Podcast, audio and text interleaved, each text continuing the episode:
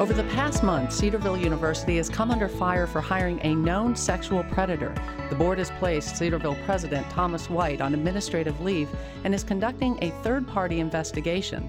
But is the problem at Cedarville bigger than the president's office? And is there a culture at the school that fails to protect victims of sexual harassment and abuse? Welcome to the Roys Report, a podcast dedicated to reporting the truth and restoring the church. I'm Julie Roys, and today I'm going to be speaking with a former Cedarville student who says she was a victim of sexual harassment and rape. But when she reported her abuse to school officials, she says she was re victimized by the school. I'm going to get to that interview in just a moment, but I do want to thank our sponsors, Marquardt of Barrington and Judson University. And if you're looking for a car, I encourage you to go to buyacar123.com. Also, I want to remind you that Judson's next World Leaders Forum is October 20th at the Renaissance Schaumburg Convention Center. The speaker for that event will be General David Petraeus, a four star general and former director of the CIA. For more information, just go to judsonu.edu. Again, that's judsonu.edu. Well, returning to our topic today, again, joining me is a former Cedarville University student who is a victim of sexual harassment and rape. And she says Cedarville, under President Thomas White, has a toxic culture that fails to protect victims of abuse. In fact, in a letter to Dr. Thomas White that she sent after withdrawing from Cedarville earlier this year, she writes, and I quote, I went to Cedarville, and you, Dr. White, told us you would protect us like your own daughter. Where was my protection when your vice president and dean of women attacked me for being the victim? Where was your protection when, after I was held down and my pleas to stop weren't listened to, that I couldn't report it because of how your staff treated me?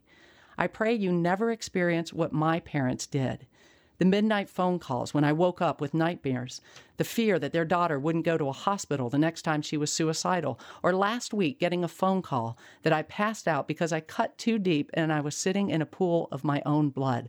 Where was this school's love for others then? Well, again, as you can tell, this podcast is going to be dealing with some rather intense issues. We're going to be dealing with sexual abuse, attempted suicide, but friends, these are realities. And I've heard from numerous current and former Cedarville students, especially women, who complain about the culture at Cedarville. And so often when I hear these stories, I hear the emotion, I hear the pain, and sometimes that's just hard to communicate in print. So I'm really glad that my guest today agreed to be on this podcast. Now, because of the nature of the abuse, my guest today does not want to give her last name. However, she did want to use her real first name, and that was her choice because she wanted those close to the story to know who she is. So I'm honoring that. Her name is Kiera, and up until February of this year, she was a student at Cedarville. So, Kiera, welcome, and thank you so much for being willing to tell your story. Thank you. Well, also joining me today is Kiera's mother, Gail. Gail was a witness to many of the things that Kiera is going to be talking about, so I wanted to include her. Uh, Gail, welcome and thank you as well for joining us. Thank you, and thank you for covering this for us. Well, I'm glad to do it, and I know it takes a lot of courage to come on and to talk about a story like this. So, thank you to both of you to be here and to be on this podcast.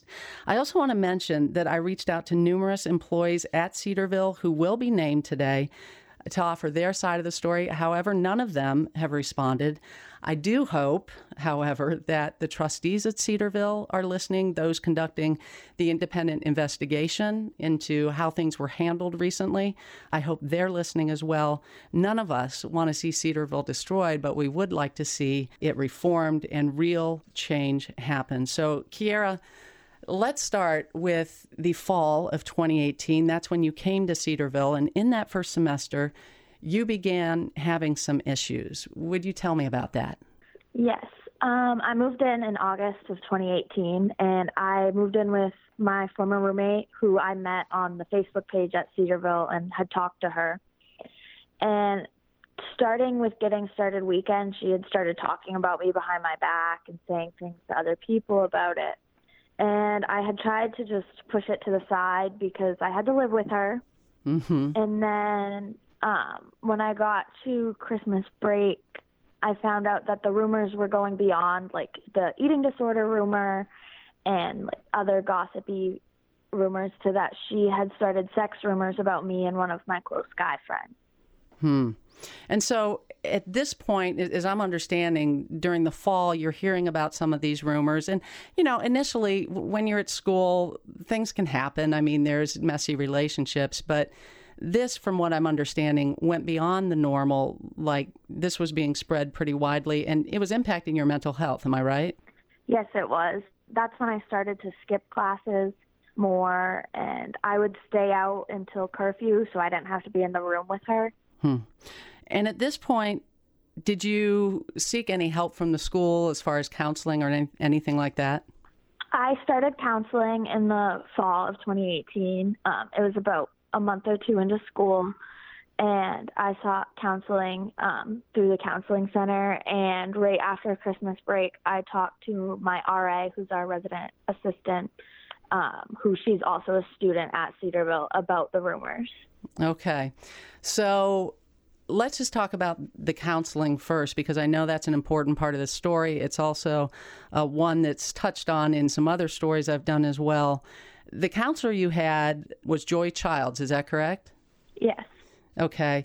Um, did you find the counseling that you received from her? I mean, what was that like? Was that a positive experience?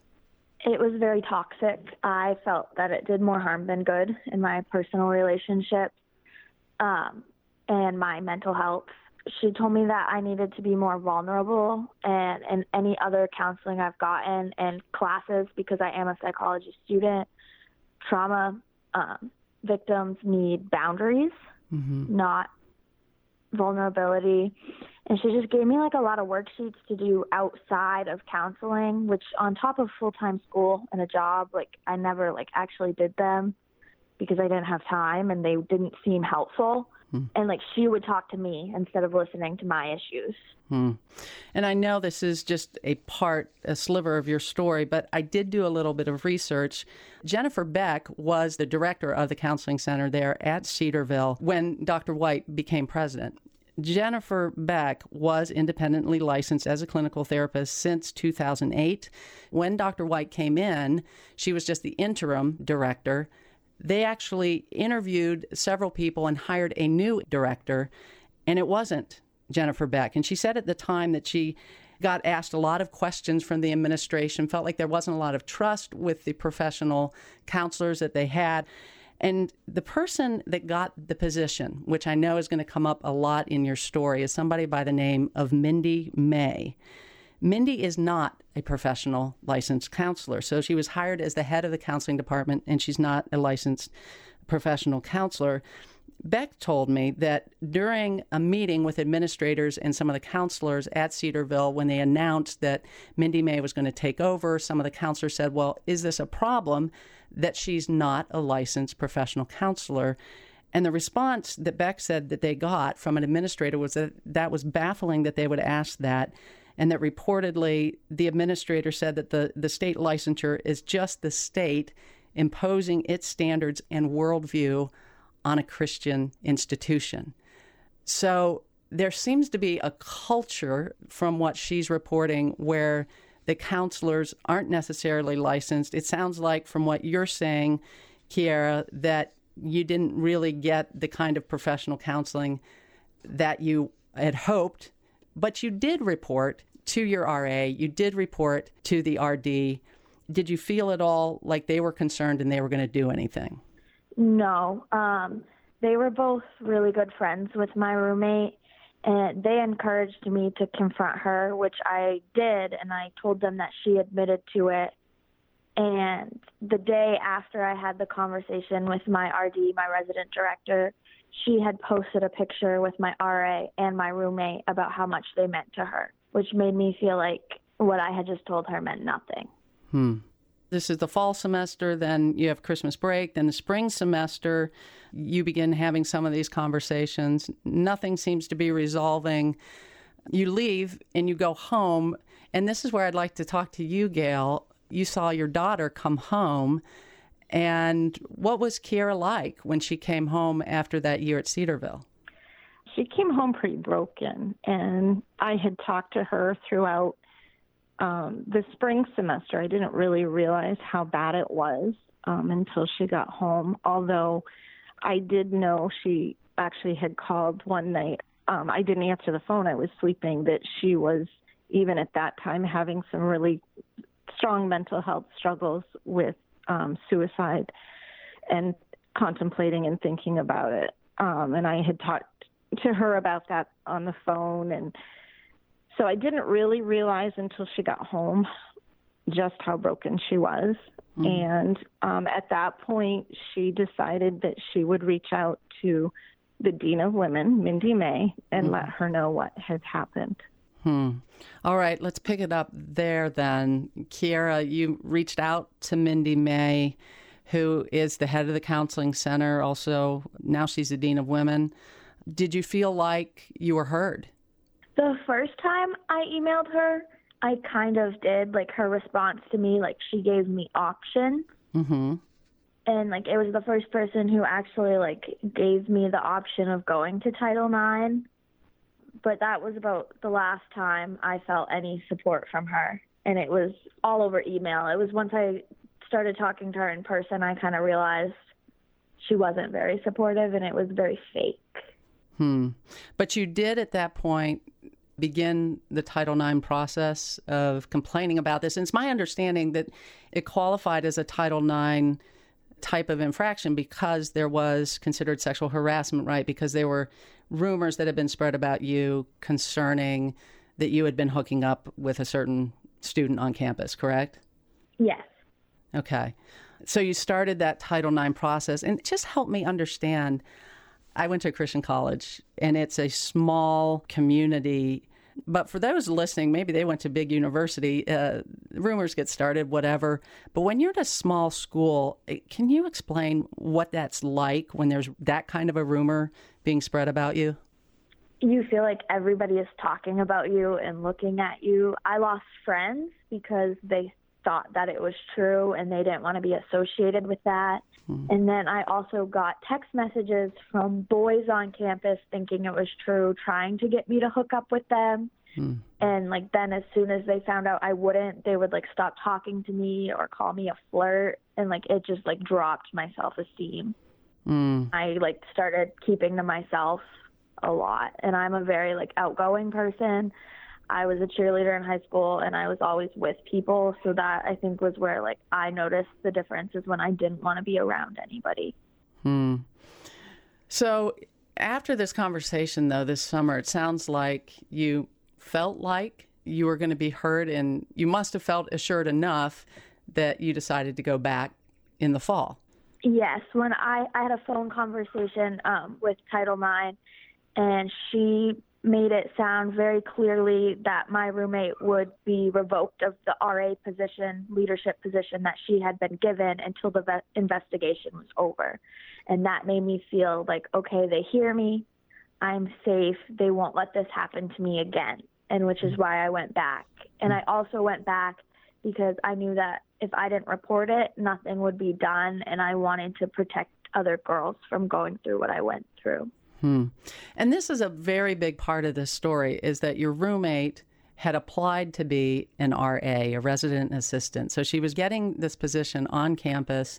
You felt like, given what she had done, she shouldn't get this position, but you felt somewhat reassured when you went back to campus.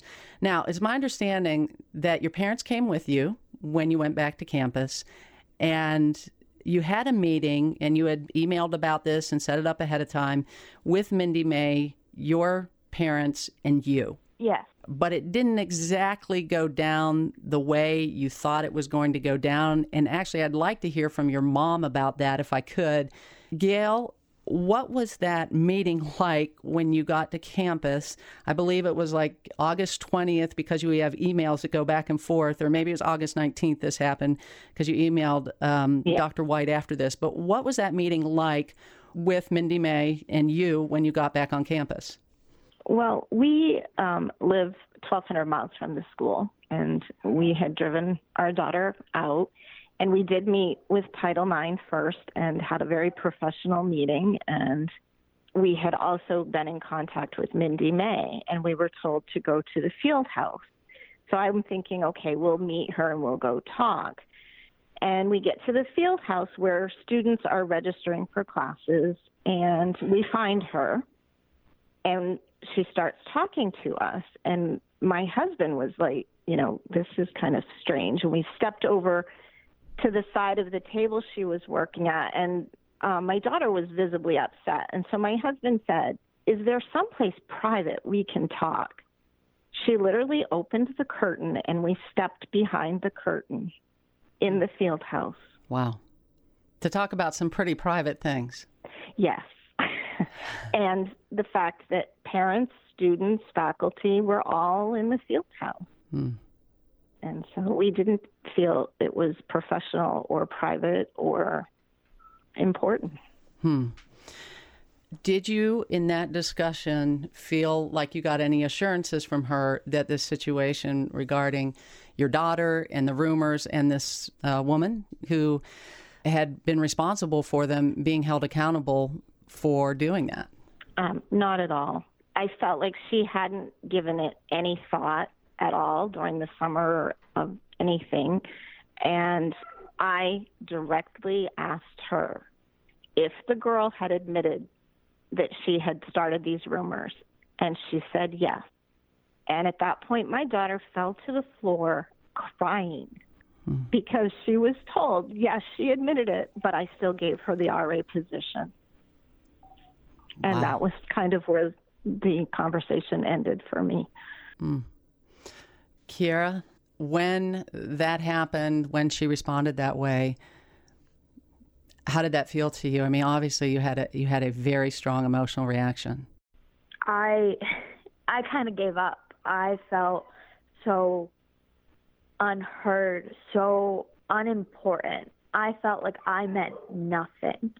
And I know that before that, I had said to her that the girl was more important than me because of how they took care of it. Hmm. And I had a panic attack, hmm. and I like kept like saying to my mom, "I need to get out of here. I need to get out of here." But I like cannot tell you anything that was going on around me at that point. So, Gail, I'm in possession of a letter, an email that you sent to Thomas White the day after this meeting. And it's a long letter, so I am not going to read all of it, but I want to just read a, a part of it where you talk about this Saturday meeting with Mindy. And you write, My daughter was falling apart in front of me as she learned that the girl uh, had only been spoken to a few days prior to us arriving, that she was remorseful and she was a new RA. At that point, I wasn't sure if my daughter was going to be able to stay at the school. I directly asked Mindy if the girl had admitted to what she did and was told yes. So there was my baby girl on the floor of the field house crying, not being able to breathe, and feeling totally ignored. The lesson she learned was that by being strong, holding someone accountable, and taking the proper steps, she was ignored she wasn't important. She was told by Mindy that it was just gossip and she didn't feel that she had evidence, so it wasn't slander. She had the evidence, as the other girl had confessed. My daughter was the victim once again, and the girl had committed this injustice, was rewarded with the position of being an RA where she could lead and guide others. And then you reference in this letter the, the school handbook saying that slander, libel, and use of vulgar, obscene, or threatening language, violations of these guidelines, may result in dismissal. We are questioning why was she rewarded and given a position of leadership in the school? You got a response from Dr. White. Um, yeah, and uh, I've been given that as well. Basically, he said, I'm greatly concerned about the situation. I followed up.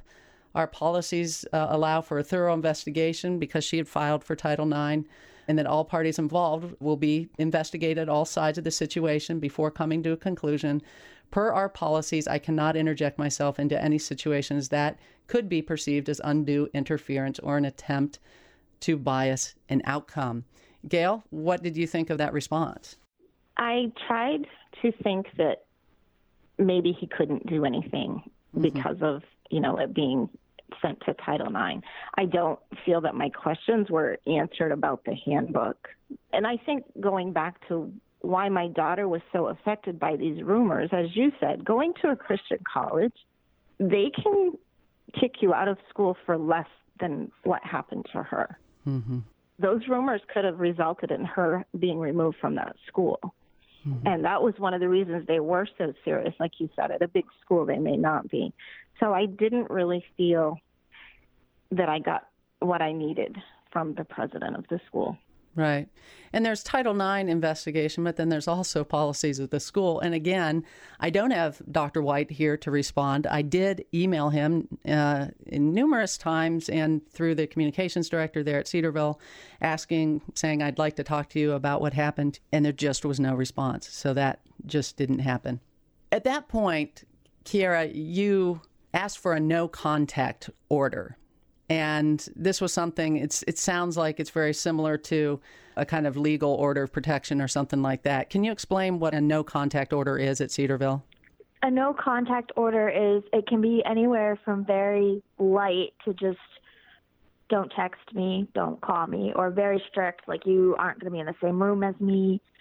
I made mine somewhere in the middle. I didn't want her in my classes. Mm-hmm. I didn't want her like in the same vicinity as me, and I didn't want her talking to me or about me. Mm-hmm. But it wasn't enforced in any way, shape, or form. And what I was told about it by the Title IX director and then what Mindy May told me were very different things. Okay. The Title IX director told me that, like, if I was in line at Renova, which is the um, coffee shop on campus, my former roommate was supposed to leave the vicinity and not get in line, like go into the bookstore, which was across the hall. Hmm. If she was in line, I was to do the same thing. Okay. However, when she had followed me, like less than a step behind me, I had reported it to Mindy May, and Mindy May told me that was not a violation, that we could be in the same vicinity. But she also told me that she thought the girl was about a football field away from me which our sidewalk wasn't even that long where we were. And there was an alternate route she could have taken. Hmm. And so, did you get the feeling that she was trying to harass you and giving you a hard time? I felt like she was trying to make me uncomfortable. Okay. And like, there was one time she walked past me that she was with a friend, and as soon as she got next to me, she just started laughing. And it just made me very uncomfortable. At one point, she sent you some pictures. Is that right? Yes, from another person's phone, but it was a picture of her. It was on Snapchat, so it disappears, hmm. but it was sent directly to me hmm. because you can pick who you send them to. You complained to Mindy May about that, correct? The pictures, yes, I did. Okay. And the response was? My mom was there for this one because I didn't get a response from her until I got out of the crisis unit because I ended up in the crisis unit right around then. Mm-hmm. But that she didn't think Allison knew I was getting the pictures and that it didn't come from Allison's phone, so it wasn't a breach of the no contact order. And they okay. weren't going to do anything. Wow. So, according to you, had sent me some emails, and I put together a little bit of timeline. On September 23rd, it was after you had gotten these these pictures, and you sent an email to Dr. White. And in this letter, and again, I'm not going to read the whole thing, but it does say in here last year I spiraled into habits of self harm and active suicidality. There were a few factors that caused this. The largest, however, was my roommate. You talked about the gossiping, how you had reported it, again, told the RA. Now, he would have known this because your mother had also complained about this. But you sent that to him, and then on the 26th, he responded again with, I can't be involved. It's an ongoing Title IX investigation. Um, but I'll be praying that this matter will soon come to resolution and that God ultimately will be glorified through this regrettable situation. That was on the 26th. As I understand it, on the 28th, you went into a crisis unit. Yes. So, what caused the breakdown that sent you to the crisis unit? The pictures and the fact that Mindy May in some of her emails had like said that I was lying and just that I wasn't being heard and I felt that I would just be a better off gone because obviously nobody cared about what was going on mm. in the mm. first place, which isn't true I know now, mm. but from what I was getting from school, it's what they were showing me. Hmm. Wow. And your parents got a call, I'm sure, from the hospital saying your daughter is in this crisis unit. She's actively suicidal. Gail, I can only imagine what it's like being, you know, more than a thousand miles away and getting a call like that from a hospital. We actually got a call from Kiera. Oh, you did? Okay. Thankfully, Kiera had started seeing an outside counselor off Cedarville campus. Hmm. And the, with this counselor, they had actually made a plan that if she was feeling suicidal, and thank the good Lord, and mm-hmm. by His grace only, she followed that plan and she called me. And I received a call at 9:30 at night that she was suicidal from her. Wow. She had contacted a friend, and the friend was with her and was going to take her to the hospital. So at by 10:30, my husband and I had plane tickets. Um, we have to drive two and a half hours to get to an airport hmm. large enough. Yeah. So we left our house at 10:30 hmm. and drove the two and a half hours and took a five o'clock a.m. flight, and I think we were at the hospital by 11 o'clock the next morning. Wow. It was thankfully she did have a professional counselor that had set up a plan with her and that she was strong enough to follow that plan hmm. and that she did have some very good friends that communicated with me and got her to the hospital. Hmm. Thank the Lord that that happened and that she had that plan and how wise on all of your parts to have that plan in place and to have her seeing a professional counselor. I think there's probably a lot of people listening right now that, I mean, that's really a model in many ways of care. It's my understanding then you got there and you signed her out. Again, she went into the crisis unit on the 28th. On the 30th, you had a meeting with the school, John Wood, who is an administrator there at Cedarville, and Mindy May. Tell me how that meeting went. Not very well. Mm. As we tried, I have a very strong daughter, very independent daughter, and we allowed her to speak on her behalf. And I don't didn't feel that was received very well. Um, I am also pretty outspoken. My husband is is pretty quiet. So, in hindsight and reading what's going on now, I'm pretty sure they didn't like the fact that two women were sitting in their office speaking. Hmm. As my daughter was telling them how she felt and you know, our disappointment in what had taken place with the girl that was given the RA position, um, the whole Snapchat story, which they pretty much, you know, said that was nothing. Mm. And I kid you not, at one point, John Wood rolled his eyes at my daughter. Mm. And she and I looked at each other, and I said, This is done. And we walked out. Wow. Kiera, I'd like to hear your perspective.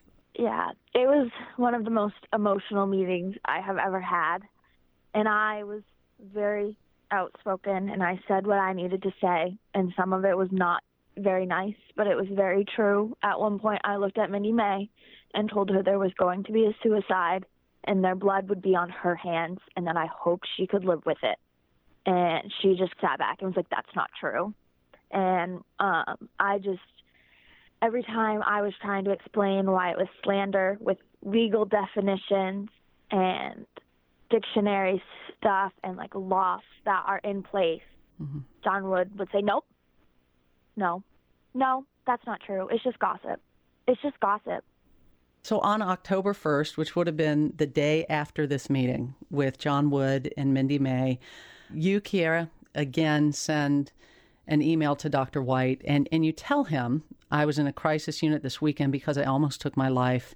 I can tell you with no doubt in my mind, if I had done it, it would be on Mindy May. My parents flew out here. You talk about the meeting, you talk about John Wood rolling his eyes, how you cried, how difficult this was for you.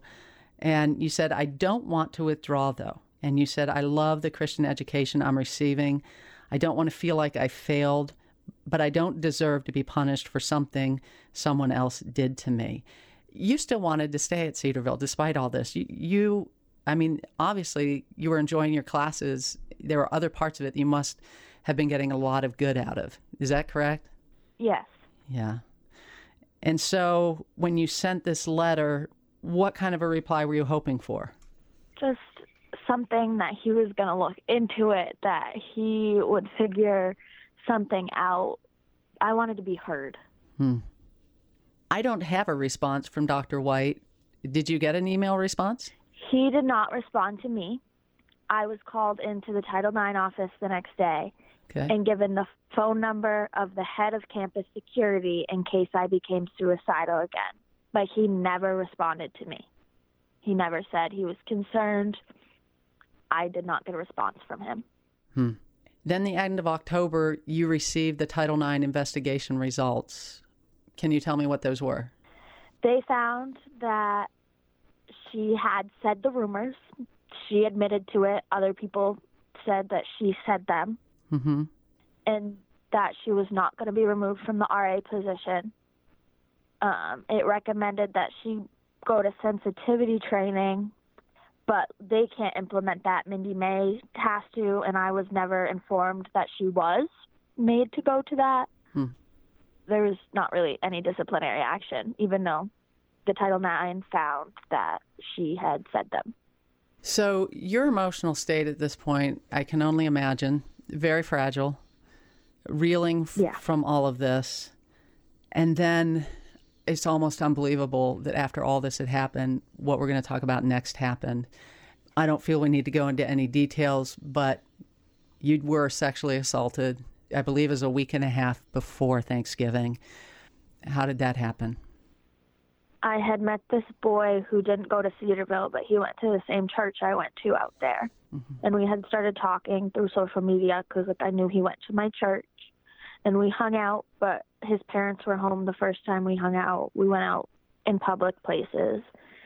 And I had really enjoyed myself. And uh, before I went on that, I texted my parents and one of my guy friends out there the address and check in times so that, like, you know, this is the first time I'm hanging out with someone. I wanted to take all the precautions.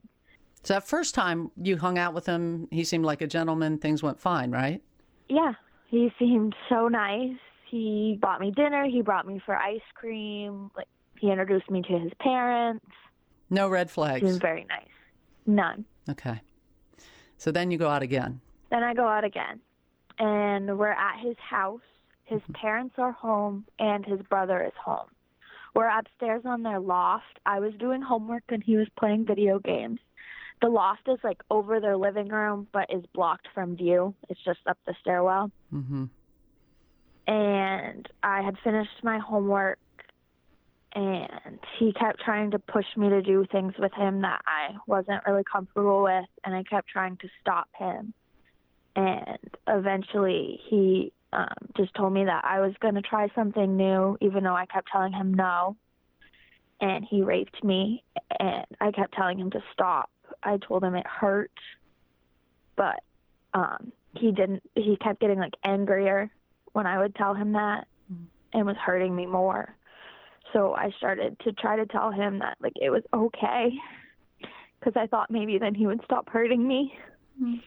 But he put his hand over my mouth when I went to yell and then he choked me and then he finally stopped and I was bleeding and um I really just wanted to get out of there but I was so in shock and someone had, like one of his friends had shown up to pick us up and I kind of just floated through the night until I finally like could get a hold of a friend who called and said they had an emergency so that they could get me out of there.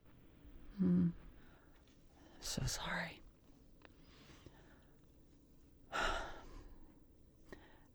That night, you called a friend, Yes. Bree. I talked to your friend, yeah. and she told me you told her everything that had happened. I don't remember much of the car ride home. I was in a state of survival, so I do remember telling her that I said no and I remember crying, but I don't remember much of what I told her. Yeah. Well, I do remember she said she was very concerned, obviously, and you were on the phone for, she said, probably about an hour. She asked you if your parents knew. Did you call your parents soon after this? Um, I called them a day or two later. You went that night though to a friend's room. Was it a dorm room? Yeah. And it was a friend of yours at Cedarville who was a student as well.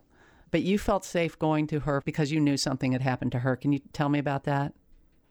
Um, I knew that she was a victim as well. She we had become close that semester, hmm and um, she had told me some of it. And I she was the only one on campus that I had known that had gone through that, and so I called her and she met me in her room, and um, I just like I sobbed to her, and it took a very long time for me to tell her what happened. Mhm. And then I ended up sleeping in her room for two days. And that friend, when she had been raped, that was in the fall of 2018, correct? Yes. She had wanted to get counseling at Cedarville. Had what what had she done as a result? Did she report it? Um, I know she went to Title IX but didn't report to police. I know she requested counseling, but they put her on a wait list and said that they didn't have anyone that could counsel her. And I know that she ended up going home for a couple weeks for the end of the semester. But she did come back to school then. Yes. You did reach out to her. She didn't want to talk. I haven't talked to her. Why didn't she want to talk? I know that she still goes to Cedarville, and a lot of people don't know her story, hmm and that like she likes Cedarville, and she just didn't want to talk bad about the school. And is there a decent amount of pressure that way to not necessarily share your stories, or is that just kind of Yeah, okay? it's very like don't tell anyone, especially if you're a girl who has a story. I felt like I should not be talking. Hmm. I had a meeting with um I had one with Jon Wood. I had one with their outside investigator who he's not really an outside investigator.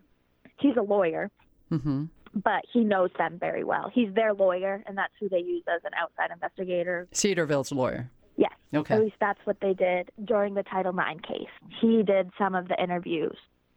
The person he interviewed later told me that he had asked if I have a tendency to overreact and if they thought that really had happened to me or I was just being dramatic. I see. So you didn't feel like this lawyer was someone who respected you and respected your opinion? Nope, he was kind of cold, Hmm. very lawyer. Sure. I can only imagine what your emotional state is like. Like you said, for two days you were kind of walking around in a fog, or not even walking around, you were in this room. Monday before chapel, that's the first you came out, right? And you talked to the Title IX coordinator, who admittedly, I mean, this woman had been a, a friend to you and, and very kind, and you felt like you were heard by her. Yes. Okay. So when you talked to the Title IX coordinator there at Cedarville, what was her response when she heard that you had been raped? Um, she cried with me. Oh, and she wanted me to seek help. She offered to go with me to the police. She offered to go with me to the hospital. Um, but she also admitted that she understood why I couldn't because the last like just with sexual harassment, which isn't even as severe as rape, I wasn't heard. I was blamed for it, and it almost broke me that she understood why I wasn't in a mental state to report what had happened. But she did encourage me to go to at least get medical tests, hmm and um, I did get my blood work done for STD screening just to make sure that I was okay. But you felt if you reported to the school that they would blame you for it? I mean, is that what you thought would happen?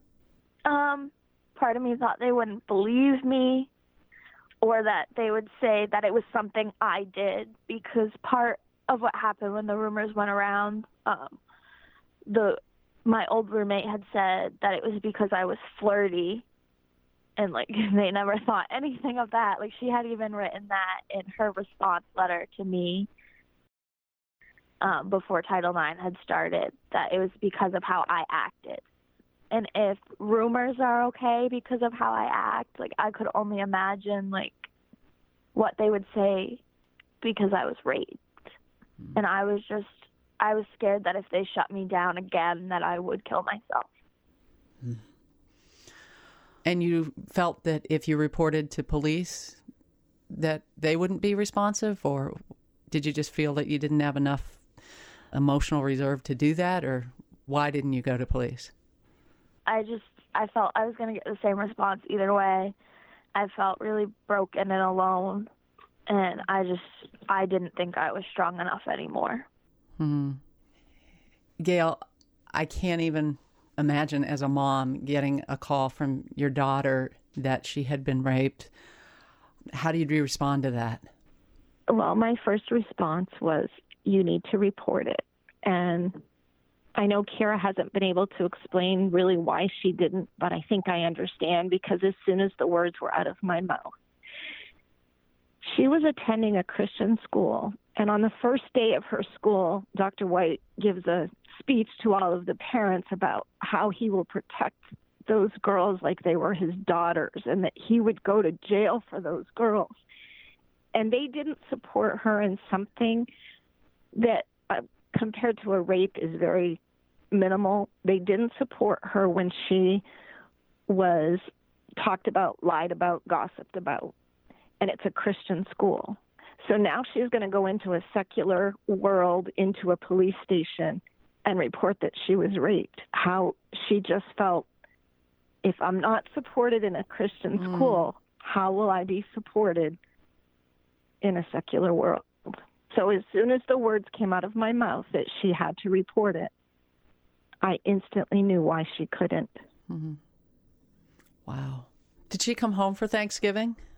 She did. We wanted her to stay home. And she wanted so bad to fight and to stand up for others. And she tried with everything in her because she didn't want this happening to other people. Mm-hmm. So, yeah, we wanted her home. We didn't want her there. Mm-hmm. But we also tried to support her that if if that's what she wanted. And she went back between Thanksgiving and Christmas. Kiera, it's my understanding you went back, you didn't go to class very much. You are an all A student. You got your first C, which for some students would be very normal. For you, that's probably rather traumatic. I cried. Yeah. I have no idea how, but you somehow gutted it out and you made it till Christmas break. Survival mode. Yeah. You had a choice whether to go back. You actually decided to go back in January. Tell me what influenced your decision to do that. I was really struggling with low self esteem and I felt that if I didn't go back, I was failing myself and I was failing my parents because. I was like not going to school. I wasn't finishing my degree. And so I just felt like if I didn't go back, I would just be disappointing myself and everybody around me. Mm. It's so heartbreaking. It's so heartbreaking because you weren't failing anybody so much was done to you. I'm amazed that you had the strength to go back. But you went back and tried to make it through.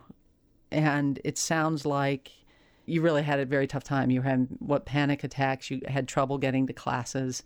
In the past, something happened between that first semester and the second semester in that the Title IX administrator changed. So you had one that was very sympathetic towards you a new Title IX administrator came in and you didn't feel like she was nearly as sympathetic. And if I'm understanding correctly, the previous one, if you would email her and say, I can't make it to class, she was cool with that. This one, what kind of response did you get? Um, she responded me saying that I needed to follow the attendance policies or I could be X'd out of my classes. She told me before she knew about the rape, she told me that my anxiety was not an excuse to skip class because what had been done to me was the previous semester. After wow. she knew about my rape, she said, I still can't have you skipping class. If your anxiety's bad, you need to figure that out. And she like sent me to disability services, but that's not what they handle. And like they told me that they didn't handle that. Wow. So you made the decision you were done right? At some point, what, the end of January? End of January. I kept trying. I really, I just wanted to finish. I just wanted to get through it. But um, just the stress on me was affecting other relationships because I was pushing people away and I was mm. lashing out because I was so angry about everything that had been done to me. Mm. Um, I had stopped going to church because I met the guy at church, mm-hmm. and mm-hmm. these people who were supposed to protect me were part of a church. And so, like, I just felt really far from God. And the self harm was getting really, really bad. And I remember one day I was sitting in my room and I had a razor blade and I was cutting my arm and I passed out because I cut really deep because I couldn't feel it. Um, when you're in that point, you can slide a razor across your arm and just feel the pain that's in your head. And I woke up in a pool of my blood. It was all over the floor. It was all over my arms. And that's when I knew that if I stayed there, I was going to kill myself, whether it was an accident or on purpose. Mm. Wow. I'm so sorry. So you withdrew from Cedarville. You flew home. I drove home. You drove home. Wow. Yeah, we packed up all my stuff. Mm-hmm. My parents drove out packed up my stuff, and my mom and I were in one car, and my dad was in the other truck, mm. and drove 21 hours. Wow. Thank God for parents at times like that. Yeah. Um, yep. Um, you got home, and I've got an email that you sent on February 3rd to Dr. White. And I read a portion of this at the beginning of the podcast but you started it out saying, I withdrew from Cedarville University because of my anxiety and depression. And truthfully, it is the university's fault. Yes, I had depression and anxiety before, but the university's actions worsened it. I was raped at the end of last semester. You truly don't deserve my story, but I'm sharing it in hopes to help others. It's not something I talk about, not because I blame myself, but because after the way Mindy May and Jon Wood treated me, I'm afraid to. They blamed me for sexual harassment rumors about having sex. They continued to side with my roommate as she lied to them and continued to harass me. Jon Wood made it clear he wanted me gone in front of my parents. It wasn't me being suicidal that was a problem to him, it was that I threatened the image of your school. That stemmed from slanderous rumors. What was I supposed to do with an actual physical action? It took the last ounce of self worth and strength that I had, yet I couldn't report it because that's a bad image for Cedarville and I would be punished. And then you reiterated this thing about I went to Cedarville. You told us you would protect us like your own daughter. You didn't get protected. And you write at the end, I'm finally home and safe. My youth pastor and his wife are helping me on my path with the Lord because Cedarville harmed it more than anything else. I pray that you rethink your student life staff so more people don't live through what I did. And I know that this is why you agreed to talk with me and tell your story. What needs to be changed at this school? What needs to be done? They need to protect their victims. And I feel there's a fine line between grace and um, redemption and protecting those, restoration and justice. That I deserved justice for what happened to me. And I'm not saying that doesn't mean I couldn't eventually find forgiveness for my old roommate or even the guy that raped me. But it also means that I needed someone to protect me and tell me that it wasn't my fault.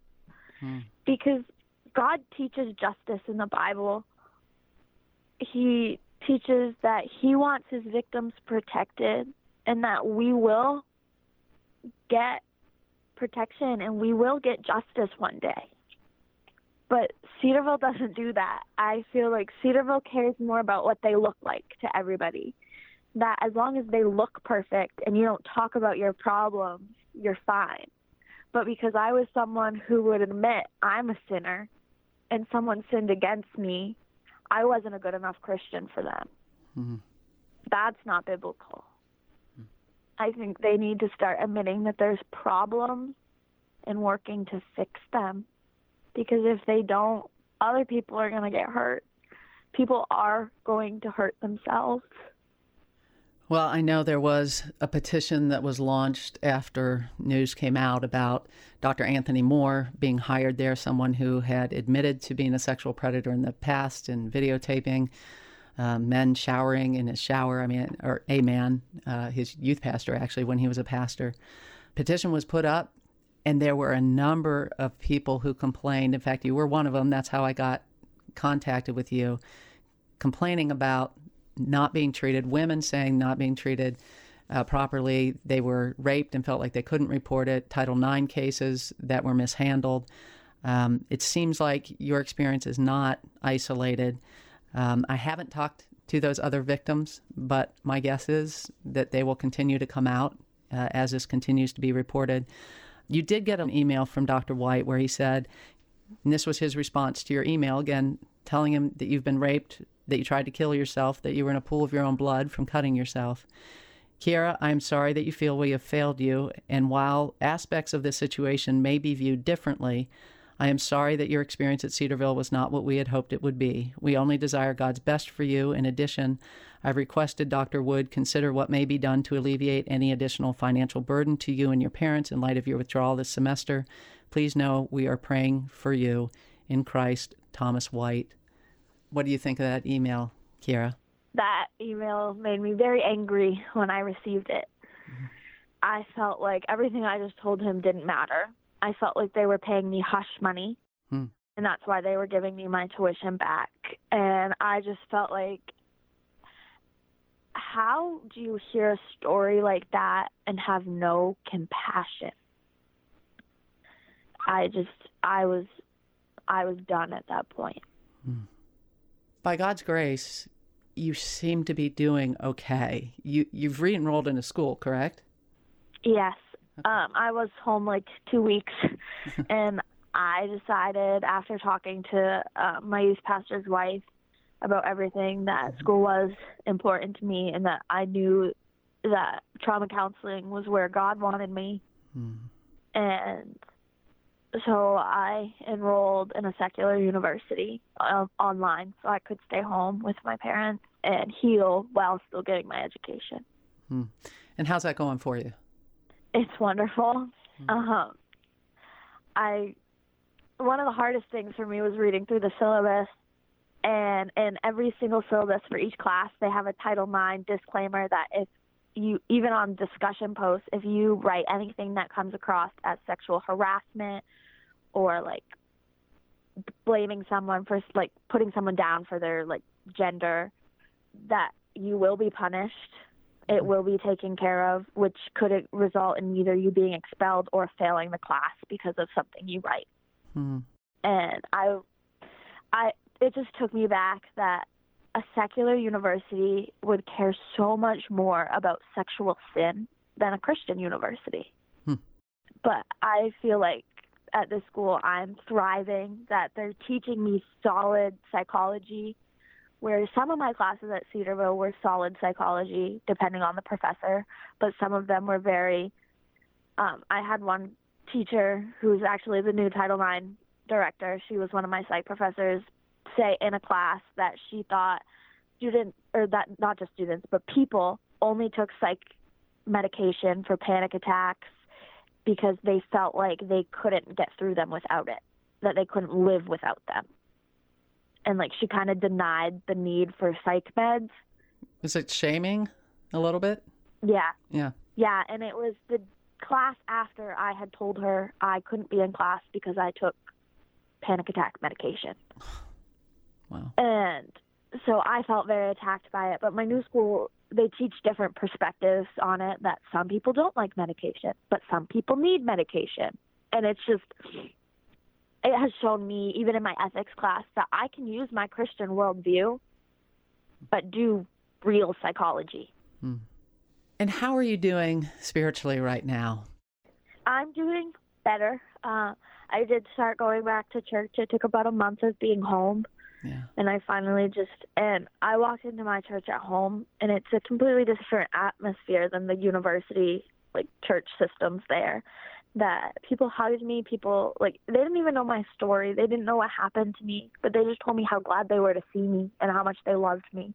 Mm-hmm. And I got cards from people telling me that if I ever wanted to get coffee with them or talk about anything, to like call them. And that just really reminded me that it wasn't God, that it was people that hurt me. Hmm. And I got a new job that I love and I'm helping people and that just brings a lot of joy into my life. And I just I'm rebuilding my support system with people that I feel actually support me and not people who claim to be Christians, people who actually show Christianity. Hmm. Well, it has been an incredible pleasure and an honor to speak with both you, Kiera, and your mom, Gail. Thank you so much for taking the time and for so honestly and vulnerably telling your story. Thank you. Thank you. Thank you. And thanks so much for listening to The Roys Report, a podcast dedicated to reporting the truth and restoring the church. I'm Julie Roys. If you'd like to find me online, just go to Julie Roys, spelled R O Y S dot com. Also, if you'd like to help me continue my investigative work, please consider making a donation today. And please pray for this ministry. I desperately rely on your prayers and rely on your support. Thanks again for listening and engaging. Stay safe and healthy, and God bless.